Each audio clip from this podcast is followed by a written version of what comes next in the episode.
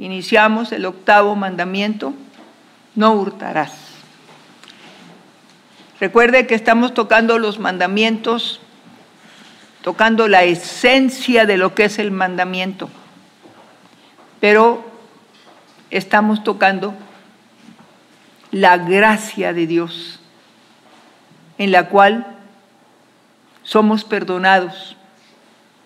El mandamiento, y lo vuelvo a decir, endereza mis pensamientos, el mandamiento corrige mi moral, mi ética, corrige mis pasos, pero no me salva, me endereza. Pero quien me salva es Jesucristo. Su sangre me lava, el Señor Jesucristo me perdona mis pecados, pero el mandamiento endereza mi caminar. Y siempre entenderemos que Jesucristo es el Salvador de mi vida, que por medio de Jesucristo entramos al Padre, porque Él es nuestro camino, nuestra verdad y nuestra vida. Jesucristo, el espíritu de la ley y la esencia de la ley. Es lo que estamos tocando, la esencia, lo que tocamos como va el mandamiento. Y la gracia, el espíritu de la ley es la gracia de Jesucristo. Y comenzamos con el octavo mandamiento, no hurtarás. Se encuentra en Éxodo 20, 15. No hurtarás. Sin embargo, este mandamiento se explica mejor en el libro de Levítico, capítulo 19, verso 11, y dice así, no hurtaréis y no engañaréis ni mentiréis el uno al otro. Como se menciona, el hurto siempre viene acompañado de engaño y mentira. Ahí mismo en Levítico 6, capítulo, en capítulo 6, versos 4 y 5, dice, entonces habiendo pecado y ofendido, restituirá aquello que robó, o el daño de la calumnia, o el depósito que se le encomendó, o lo lo perdido que halló, o todo aquello sobre lo que hubiere jurado falsamente, lo restituirá por entero a quien pertenece y añadirá a ello la quinta parte en el día de su expiación. Nosotros tenemos el mandamiento de no hurtar. Bueno, pero viene con dos palabras, engaño y mentira. El hurto siempre es así. Hurto es engaño y mentira. Uno piensa que, pues puedo robar y ya, perdóneme porque robé. Sí, efectivamente. Hurtó, robó, despojó, sinónimos. Pero hay una ley que hay que restituir lo que se robó,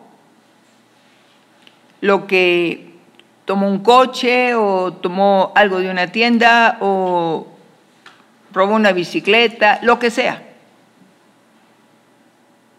El robo se le perdona, pero tiene que restituir aquel aparato, hablando de hurto, la bicicleta, la moto, lo que haya hecho, lo que haya robado, cosas en la casa, joyería, lo que fuere que haya robado. Y usted sabe que lo hizo. Dice, pues tiene que restituirlo, tiene que regresarlo. Y aparte añadir la quinta parte de lo que costaba. Pues antiguamente se robaban un buey, una oveja, una cabra, y tenían que restituir, ya no el animal, pero tenían que restituir el costo y agregar la quinta parte. De lo que costaba aquel animal, si hubiera sido un animal. Efectivamente somos perdonados por el Señor. Y si la persona a la cual se le agravió, usted le robó a alguien y el otro le dice, está bien, no me pagues, no me debes nada, eres perdonado y no me debes nada, usted queda libre, no tiene que regresar nada.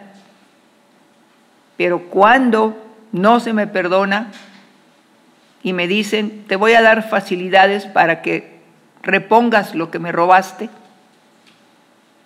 no te voy a mandar a la cárcel, pero te voy a dar oportunidad, aunque me pagues 20 pesos por semana, que lo pagues por tu bien, para que a ti te vaya bien. Y cuando lo hacemos, Dios nos da gracia. Nos pueden perdonar la cuenta. Nos pueden perdonar el agravio. Nos pueden perdonar. Pero si no lo hacen, tenemos que restituirlo. El pecado como tal, en la gracia de Dios, es perdonado. Pero sí hay una restitución que hacer y agregar el 20%. Como no leemos los mandamientos, creemos que borrón y cuenta nueva, sí. En cuanto al pecado, sí. Pero hay restitución. Robó un coche, se supo quién lo hizo, usted sabe, usted lo hizo, lo, lo agarraron, lo vendió, hizo lo que quiso. Pues si el dueño se llena de misericordia y le dice, no me pagues nada, qué bueno. Le digo una cosa, también al dueño le va a ir bien, porque actuó de misericordia. Y aquel, aquella persona que fue agraviada con el robo, si tiene ese corazón perdonador, le va a ir bien. Y le aseguro que del banco de Dios, a usted que ha perdonado aquella deuda de robo, de lo que le han hecho, que usted actuó con misericordia también, a usted Dios le va a bendecir y aquel costo que aquella cosa le costó 10 pesos, en su momento usted va a recibir, le puedo asegurar, 30 o 40. Una multiplicación, se lo digo por experiencia propia. El Señor nos ha restablecido. Al uno perdonar aquella deuda, el Señor nos ha restituido mucho más que lo que nosotros habíamos perdonado. Existen tres verbos que se parecen, pero que son diferentes. Robar, despojar y hurtar. Robar consiste en tomar lo ajeno a la fuerza con violencia. Despojar es privar a alguien de lo que goza y tiene. Hurtar se refiere a tomar los bienes ajenos de un modo silencioso, furtivo y sin violencia. Hurtar, la primera parte vuelve a leer. Robar consiste en tomar lo ajeno, ajeno a la fuerza con violencia. El robo, así. Asaltar, robar, quitar, arrebatarle a la gente. La palabra robo. Me robaron, me asaltaron, me golpearon para quitarme los bienes.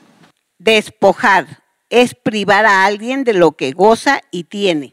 Eso es tremendo, ¿eh? Despojar de algo que está gozando una persona. Le despojan, pues lo hemos visto, despojan casas, le despojan a los papás su herencia con mentira y con engaño. Papá, fírmale aquí, mamá, fírmale aquí porque te voy a arreglar los papeles y la señora o el señor o ambos firman una escritura dando sus bienes. Hay gente que usted les renta una casa y se quedan con ella. Eso se llama despojo. Usted hace misericordia y les presta una casa. Y ellos dicen, es mía, no se la doy. Eso se llama despojo. Y todo tiene consecuencias. Hurtar se refiere a tomar los bienes ajenos de un modo silencioso, furtivo y sin violencia. Hay algo que es muy especial en la palabra hurtar. El maligno viene a hurtar, matar y destruir. ¿Y sabe qué es lo primero que hurta con una suavidad, engaño y mentira? La fe, la credibilidad que tenemos a Dios. Nos roba la paz, nos roba la alegría, algo que no se ve. Nos roba la confianza en Él. Si usted supiera cuánta gente se queja de Dios, de que es un mal Dios, a cuánta gente el diablo le ha metido ideas en la cabeza de que Dios no te escucha, de que Dios no te habla. Todos, sin excepción, tenemos dones del Señor, regalos, dádivas. He sido gente a la cual le agradezco al Señor me haya enseñado orar. Soy gente de oración, gente que necesito orar si no me vengo abajo, me muero si no lo hago. La oración ha sido mi fuerza, mi vigor, mi fortaleza. Lo que Dios ha hecho. Se fue un hijo hace años. Lo pasé por Él, por Jesucristo. Los dardos, si Dios te amara, si Dios fuera bueno contigo, porque Él les quitó un hijo. Él viene a hurtar, matar y destruir, a robarnos la confianza. La palabra de Dios dice, yo estoy con vosotros hasta el fin. Esa es la palabra que no debemos permitir que nos roben, que nos hurten. La fe, el creer, el esperar, me roba la paciencia, me roba el gozo, la alegría, la certeza que Dios me va a dar algo, me lo roba y acepto que Dios no me ama, acepto que Dios no se acuerda de mí, acepto el engaño y la mentira de este ser espiritual que es padre de mentira. Y lo primero que hurta en el pueblo de Dios es esa semilla llamada Dios, llamada fe, llamada credibilidad, llamada salvación, llamada perdón de pecados, llamada amor, me lo hurta y no me doy cuenta. Me hurta el deseo de leer la Biblia. Me hurta el deseo de orar. Y para mí, lo más maravilloso que me ha pasado es orar y Él responde, claro que responde. Me ha ayudado, me ha fortalecido. No me he venido abajo porque lo que Él dice de su palabra lo creo. No he permitido que el maligno me robe, me hurte aquella relación íntima que tengo yo con el Señor. Quedo viuda ¿Me voy a morir por ello? Él, el que me sostiene. Oré y le dije a Dios, enséñame a vivir sin este hombre. Viví 50 años con él. Magnífico. Y el Señor no me ha permitido un día sentirme sola, sentirme deprimida, sentirme abatida, sentirme mal. No. Porque Él es padre de huérfanos y defensor de viudas. Y siento la compañía, siento la presencia, la fuerza, el vigor, todo lo que el Señor hace por mi vida. De tal manera que puedo vivir sin un hombre, pero no podía vivir sin Dios. Él es mi vida y es mi fuerza. Y no he permitido que el maligno con su engaño y con su mentira me venga a, calentar la cabeza con engaños, con triquiñuelas, porque Dios es fortaleza y es mi fortaleza y es en quien me sostengo. Yo no tengo dolor de luto, no tengo tristeza de luto, tengo alegría porque el haberme quedado sola me ha acercado más al Señor, más tiempo para buscarle. He encontrado en el Señor lo más grande, paz, paciencia, bondad, benignidad, bendición, es mi sostén, es mi ayuda, es mi ayudador, es mi sanador, es mi libertador, es el que tiene mi vida llena de gracia. Y me he enamorado más del Señor ahora que estoy sola, porque tengo mucho tiempo para Él, tiempo para escudriñar la palabra, no para hacerme a un lado no he permitido que hurte lo que es Jesucristo. Él abre puertas y nadie cierra y cuando Él cierra nadie abre. Cuando Él dice, yo soy tu esposo, es mi esposo. Soy parte de la esposa del Cordero. Y se cumple cabalmente el papel que hace Jesucristo. Y no he permitido que haya un dardo que me diga, pues no que tú y tu esposo estaban esperando irse juntos.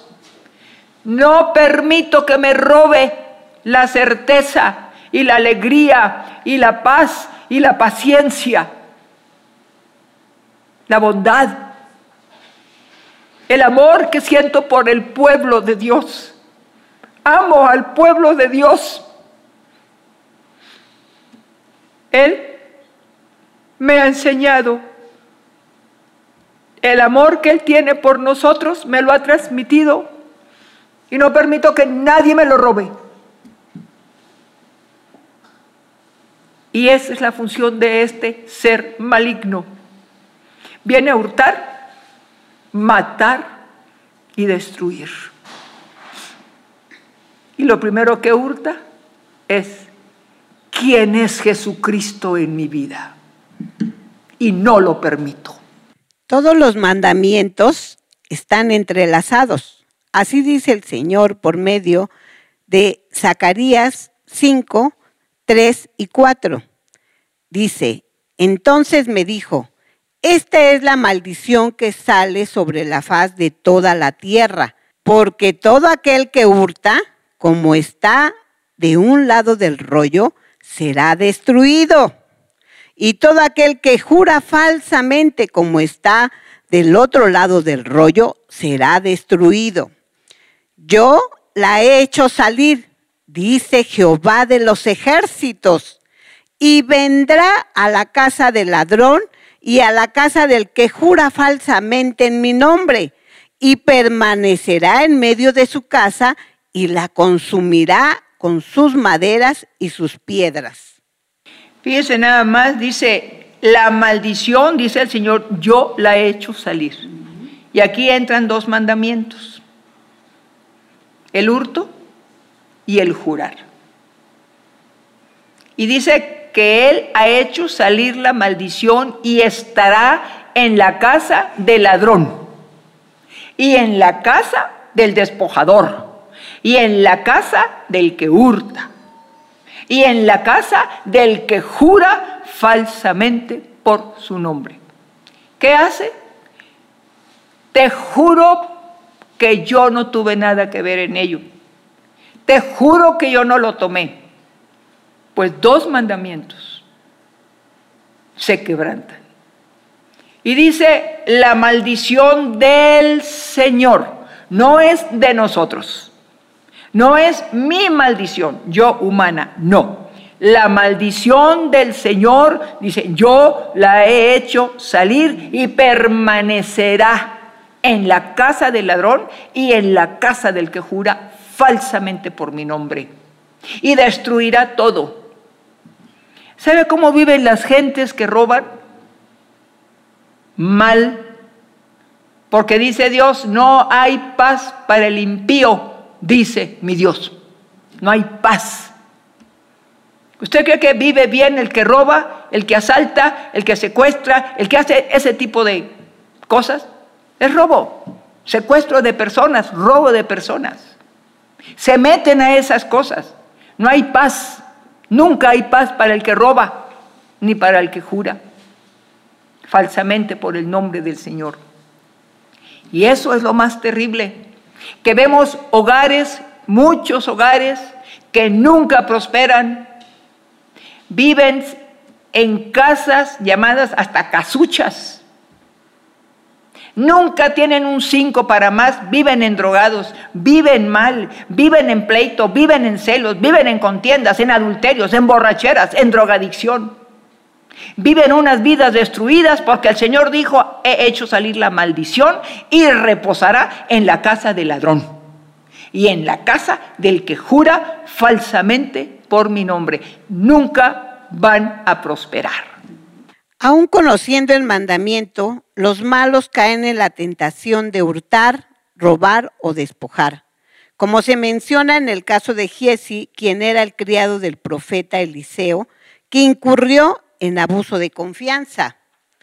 En el libro de Segunda de Reyes, capítulo 5, verso 20 y 25 al 27, dice, entonces Giesi criado de Eliseo, el varón de Dios, dijo entre sí, He aquí mi señor estorbó a este sirio Naamán, no tomando de su mano las cosas que había traído. Vive Jehová, que correré tras de él y tomaré de él alguna cosa. Y él entró y se puso delante de su señor, y Eliseo le dijo, ¿de dónde vienes, Giesi? Y él le dijo, tu siervo no ha ido a ninguna parte. Y el profeta Eliseo le dijo, ¿no estaba también allí mi corazón cuando el hombre volvió de su carro a recibirte? Es tiempo de tomar plata y de tomar vestidos, olivares, viñas, ovejas, bueyes, siervos y siervas. Por tanto, la lepra de Naamán se te pegará a ti y a tu descendencia para siempre. Y salió de delante de él leproso, blanco como la nieve. Aquí se puede apreciar claramente el engaño, la mentira y el hurto por ambición que terminó en una enfermedad incurable y hereditaria. Así es como a veces los hijos disfrutan de aquella maldad del padre, de la madre, de los padres en sí. Pues los hijos están disfrutando de un despojo, de un robo, y Dios le da al profeta la autoridad de ejecutar un juicio sobre cierto tipo de pecados. En este caso, el profeta Eliseo tenía la autoridad de Dios para poder dar un juicio. Aquí Giesi tomó una autoridad, un nombre de una autoridad que no le correspondía. Y dijo, mi Señor me envía cuando fue con aquel hombre que fue sanado, al cual el profeta ni siquiera se presentó y menos iba a aceptar algo. Y entonces Giesi, el criado del profeta, va y le dice, mi Señor me envía para que me des algunas cosas de oro y algunas cosas para unos hombres que llegaron ahí con, con mi Señor, que les mandes unos vestidos y que les mandes o algo de oro o de lo que tú ibas a dar. Entonces, va tomando un nombre que no le corresponde, una autoridad que no le corresponde. Y cuando él llega allá, ya llega con Eliseo, dijo, ¿de dónde vienes, Giesi? No, pues no he salido. Y le dijo, ¿no estaba ya mi corazón cuando fuiste con Naamán y le pediste en mi nombre algo que yo no te mandé? Tomaste mi nombre y dijiste mentira y engaño y ahora vienes con mentira y con engaño conmigo. Pues ahora la lepra de aquel general Naamán se te va a pagar a ti y a tu descendencia para siempre. Eso, hermanos, a veces no entendemos por qué tantas familias les va mal tras mal tras mal porque el Señor ha hecho salir la maldición y se mueve sobre toda la tierra. Dentro de los apóstoles más cercanos a Jesús, se puede aprender otro ejemplo escrito en el Evangelio de Juan capítulo 12, verso 4 al 6. Así dice el Señor.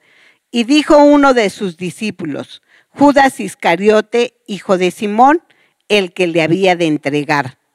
¿por qué no fue este perfume vendido por 300 denarios y dado a los pobres? Pero dijo esto no porque cuidara de los pobres, sino porque era ladrón y tenía la bolsa, sustraía de lo que se echaba de ella. De igual forma que en el ejemplo anterior se aprecia la ambición, la mentira y el engaño con un final de muerte para el ladrón. Así es. Más tarde, más temprano, aquellas personas que trabajan llamada como operación hormiga, no crea que robaba montones de dinero, así en la bolsa, ¿no? Era operación hormiga, poco a poco, poco a poco. Como hoy hace mucha gente, y van llevándose. Aquellas gentes acortan sus días sobre la tierra un accidente, un atropellamiento, un envenenamiento, no sabemos, un infarto, una embolia. Dios ha hecho salir la maldición sobre la tierra y reposa en la casa del ladrón. No podemos escaparnos de esa maldición aquellas personas que creen que nadie les ve, Dios está viendo. El hurto puede consistir también en hurtar el nombre de una autoridad para actuar con engaño, mentira y con fines homicidas, como lo hizo Joab, el general del rey David. Estos actos que se hacen repercuten en la descendencia, tal como se dejó escrito en el segundo libro de Samuel, capítulo 3, verso 28 y 29. Cuando David supo después esto, dijo, Inocente soy yo y mi reino delante de Jehová para siempre, de la sangre de Abner, hijo de Ner caiga sobre la cabeza de Joab y sobre toda la casa de su padre, que nunca falte de la casa de Joab quien padezca flujo, ni leproso, ni quien ande en báculo, ni quien muera espada, ni quien tenga falta de pan. Este rey, rey David, era un rey misericordioso. Y también se le conoce a él también como profeta, al rey David. Tenía a este general Joab que realmente era homicida. y el general Joab que él tenía al frente de los ejércitos, este general tenía coraje con ese general que vino de otro lugar. Y este general había venido a hablar con David y le dijo, voy a servirte, quiero nuevamente estar aquí en las filas contigo, David, quiero estar aquí, quiero trabajar y quiero traerte aquellos ejércitos que yo llevo al, frente, que también eran hebreos, traerlos para acá.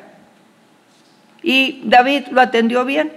Bueno, se va, este general Abner se va para ya integrarse a las filas con rey David. Y sucede que Joab se lo encuentra, le dicen a Joab que había venido el general Abner a hablar con David. Entonces él, Joab, va y le dice al general Abner, el rey David te solicita. Y el rey David no sabía nada. Hace que aquel general venga con este Joab y Joab en un momento dado lo apuñala y lo mata. Le dan aviso al rey David lo que había hecho este general. Y el rey David, como rey y como profeta, tenía la autoridad de Dios para maldecirlo. Vuelve a nombrar las maldiciones, para que vea cómo hay hogares que tienen diversas formas de enfermedades o de desgracias, porque el Señor ha hecho salir la maldición sobre toda la tierra. Escasez de todos, espada, muerte, cualquier cosa. Hambre iba a haber. Falta de todas las cosas iba a haber.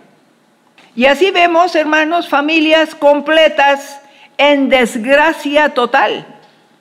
Y uno dice, pero si tan buenas que son, ¿de veras? Nosotros no conocemos el corazón del hombre, pero Dios sí. Y cuando ha venido un juicio desde arriba, muchos han disfrutado de esos tesoros de maldad que han dejado sus padres. Y luego sus padres lo dejan a la vez a sus hijos. Tesoros de maldad, de robos, de secuestros, de extorsiones, que es quitarle, robarle a la gente sus ganancias. El hurto, el pedirle a la gente, me vas a dar tanto mensualmente, quitarle el fruto de su trabajo? Ah, correcto. La maldición del Señor se mueve sobre la faz de la tierra y nunca se apartará de la casa del ladrón ni del que jura falsamente por mi nombre. Otra forma de hurtar, robar o despojar que Dios aborrece y que es muy común hoy en día está dentro de la misma familia como se puede leer en el libro de Proverbios capítulo 28, 24. El que roba a su padre o a su madre y dice que no es maldad, compañero es del hombre destruidor. También en el libro de Ezequiel capítulo 22, verso 7 dice, al padre y a la madre despreciaron en ti, al extranjero trataron con violencia en medio de ti al huérfano y a la viuda despojaron en ti. Lo que dije anteriormente también es que los hijos se les hace fácil robar las cosas que pertenecen a los padres o los nietos. Van y cobran tal vez dinero que el gobierno en algunos países da, ayudas, y los hijos se lo gasta. No le llevan nada a, las personas, a los viejitos. O lo sacan de la casa porque les quitan su herencia, le quitan la casa a sus papás y se los llevan los llevan allá a un asilo de ancianos y ahí los votan de por vida. Bueno, pues la maldición del Señor ya está en ellos. Y luego vemos cuánto extranjero pasa por muchos países y les van robando los que viven en un país, pongamos México es un país de robo, terrible. Llegan los extranjeros, los inmigrantes y les roban todo. Entonces dice el Señor, robas a tus padres y dices que no es malo, robas al extranjero, al inmigrante que pasa por tu país y dices que no es malo, robas a la viuda, al huérfano, despojas a una viuda con mentiras, despojas a un huérfano con mentiras, fírmale aquí, te estoy arreglando tus papeles y cuando vienen a decirte, usted firmó y la casa le pertenece a fulanito de tal, robas a la viuda, al extranjero, al huérfano, a tus padres y dice, son mis padres, el dinero me pertenece, no creo que esté haciendo nada malo. La maldición está sobre la faz de la tierra. El Señor la ha hecho, la ha enviado, la ha hecho salir. Está sobre la casa del ladrón. Así te cambias a otro país. Dice uno, ¿cómo? ¿Por qué? Pues hay que examinarse. Si tal vez viene de más atrás, o yo en otro tiempo, tal vez más joven, hice lo que no debía de hacer. ¿Se acuerda cuando era joven? Que andaba ahí robándole relojitos, que le andaba robando anillitos a alguien. ¿Se acuerda? Ahora está grande. La maldición siguió.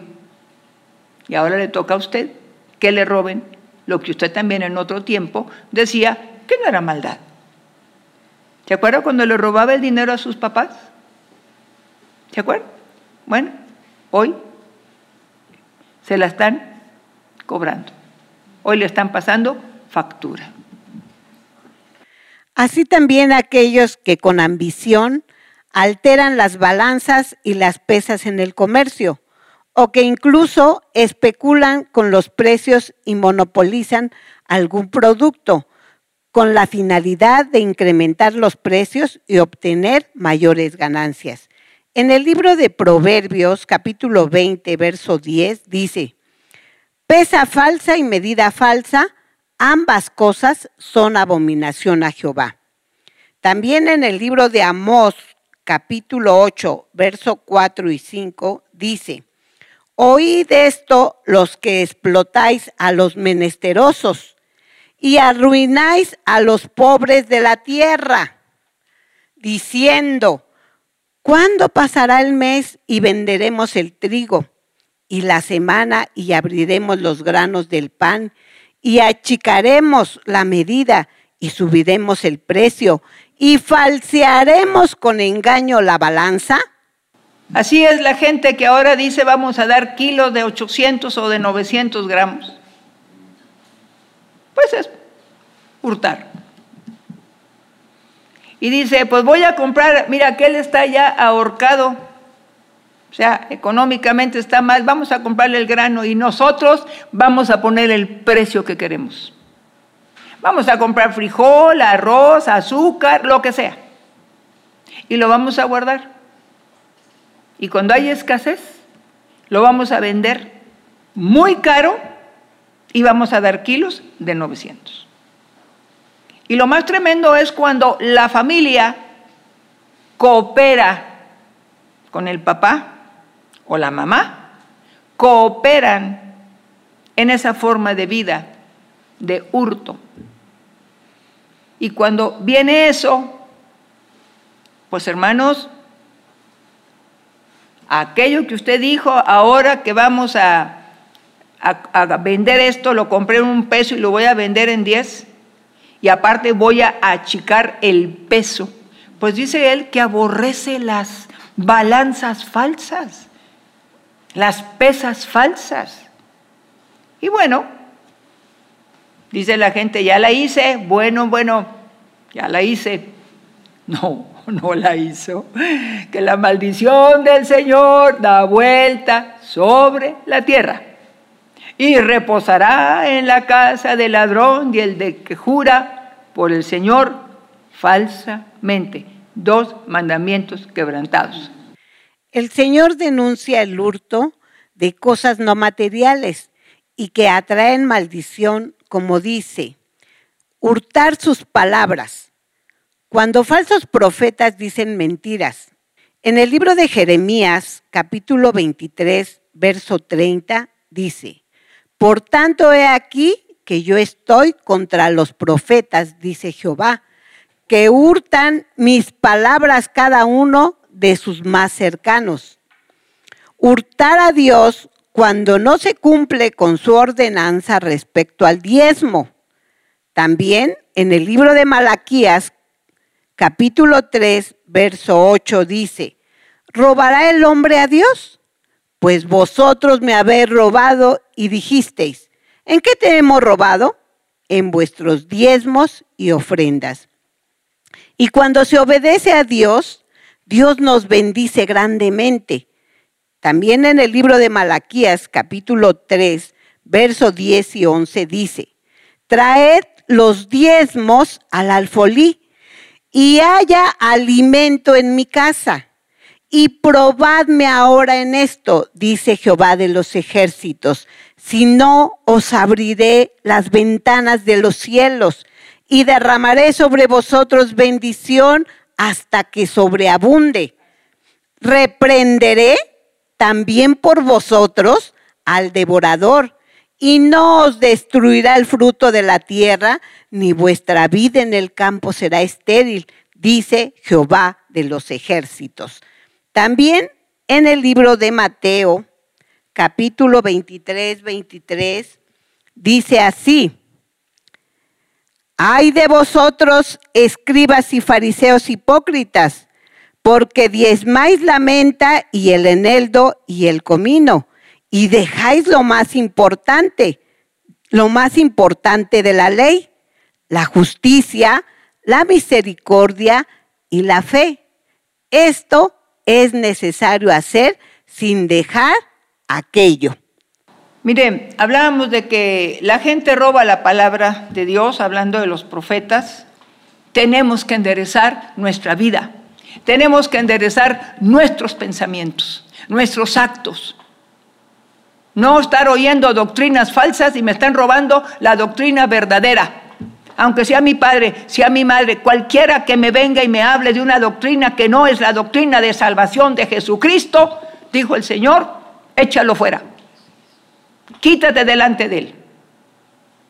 Así que no permitas que te roben la buena palabra. No, no permitas que te roben aquella palabra hermosa que dijo el Señor, yo soy el camino, soy la verdad y soy la vida. Y nadie va al Padre sino por mí. Y todo lo que al Padre pidieres en mi nombre, yo lo haré. Y en la otra dice el hombre que si el hombre robará a Dios, pues sí, mucha gente le ha robado en sus diezmos y ofrendas. Mire, la gente, cuando yo oigo ¿Cómo preguntan? ¿Es correcto que tenga que dar el diezmo ahora por lo del Nuevo Testamento? ¿Sabe qué? Usted está hablando de su miseria económica para usted mismo. ¿Por qué pregunta? ¿Le duele tanto dar un diezmo? Abraham no tenía ley y tenía el diezmo y se lo dio a Melquisedec. Jacob no tenía la ley y le dio el diezmo al Señor. Pues se leyó en Mateo, en el Nuevo Testamento, que los fariseos y los escribas pues daban el diezmo del eneldo, del comino y de la menta. Y dice el Señor, pero les falta tener la misericordia, la justicia y la fe. Entonces dice el Señor, esto es necesario tener la justicia, la fe, la misericordia, sin dejar de hacer aquello. ¿Qué es lo que estaba aquello? El diezmo. ¿Pero con qué condición? Con misericordia, con fe y con justicia. El diezmo se trae al alfolí, al lugar en donde yo estoy siendo edificado. Cuando uno diezma, Dice uno, con 100 pesos no completo, menos con 90. Pues yo le digo a usted, con 100 pesos no le rinde, con 90 el doble de todo le es dado. ¿Por qué pregunta? Por miserable contra usted. Porque usted se cierra las ventanas de los cielos. Usted se cierra la bendición de Dios. ¿Y sabe cuál es la más cosa más hermosa de, de este versículo que dice el Señor, yo reprenderé por vosotros al devorador. Yo lo haré. Y el devorador dice, yo reprenderé por vosotros al devorador para que no te falte nada. ¿Cuál es el devorador? Pues el ladrón, la operación hormiga, el extorsionador, el secuestrador, la enfermedad, lo que sea que te deje en la calle. Dijo Dios, yo lo reprenderé, reprenderé, para que tengas en abundancia bendición, porque yo abro las ventanas de los cielos y derramaré bendición hasta que sobreabunde y tú lo puedas disfrutar. Hoy el mandamiento ha llegado para enderezar nuestros pasos. Y ahí donde tú estás le puedes pedir al Señor perdón para que se aleje la maldición. Voy a orar un momentito para suplicarle al Señor que todos aquellos que han tenido ahí en su casa, ahora usted lo va a hacer. Usted sabe de qué le tiene que pedir perdón al Señor y ahora yo le voy a pedir al Señor que retire la maldición de aquel pueblo que ha entendido y guarda con celo lo que Dios hoy le ha enseñado. Padre, te suplico en el nombre de Jesucristo, sea quitada la maldición de pobreza, de miseria, de escasez, de enfermedades, de asaltos, de secuestros, del robo que están ellos ahora recibiendo de sus bienes por medio de enfermedades, por medio de extorsionadores. Te ruego, Padre, en el nombre de Jesús, que aquellos que han entendido este mensaje, que se han vuelto a ti, sea quitada la maldición. Perdona, Señor, a aquellas personas, Señor, que cerraron su corazón a darte a ti lo que convenía para que ellos fueran enriquecidos en todo. Señor, perdona la deuda de todos ellos, Señor. No les tomes en cuenta, Señor, el robo que hicieron, porque ya bastante han tenido, Señor, que también ellos han sido despojados de muchas cosas cuando debieran disfrutarlas. Perdona la deuda, Padre. Remito la deuda de todas aquellas personas a la cruz del Calvario. Remito la deuda de ellos, Señor. Y que ellos empiecen a caminar contigo de acuerdo a la forma que tú has determinado en tu palabra. Sea perdonada su deuda económica, Señor, por el nombre de Jesucristo, por el cual clamo y apelo, porque tú eres, Señor, el juez justo de toda la tierra te ruego, Padre, inclines como juez que eres la balanza a favor de estos que te, que te deben y les sea perdonada su deuda y comiencen nuevamente contigo. Benditos sean, Señor, todos aquellos y les sea, Padre, dada nuevamente la vida buena, eterna, Señor, favorable para todos ellos al salirse de no robarás, no hurtarás, no despojarás y te quitarás del engaño y la mentira. Se ha quitado el poder del maligno sobre sus vidas y sea puesta tu verdad. Tú eres nuestra verdad, tú eres nuestro camino y tú eres nuestra vida. Así sea en el nombre de Jesucristo. Amén. Amén.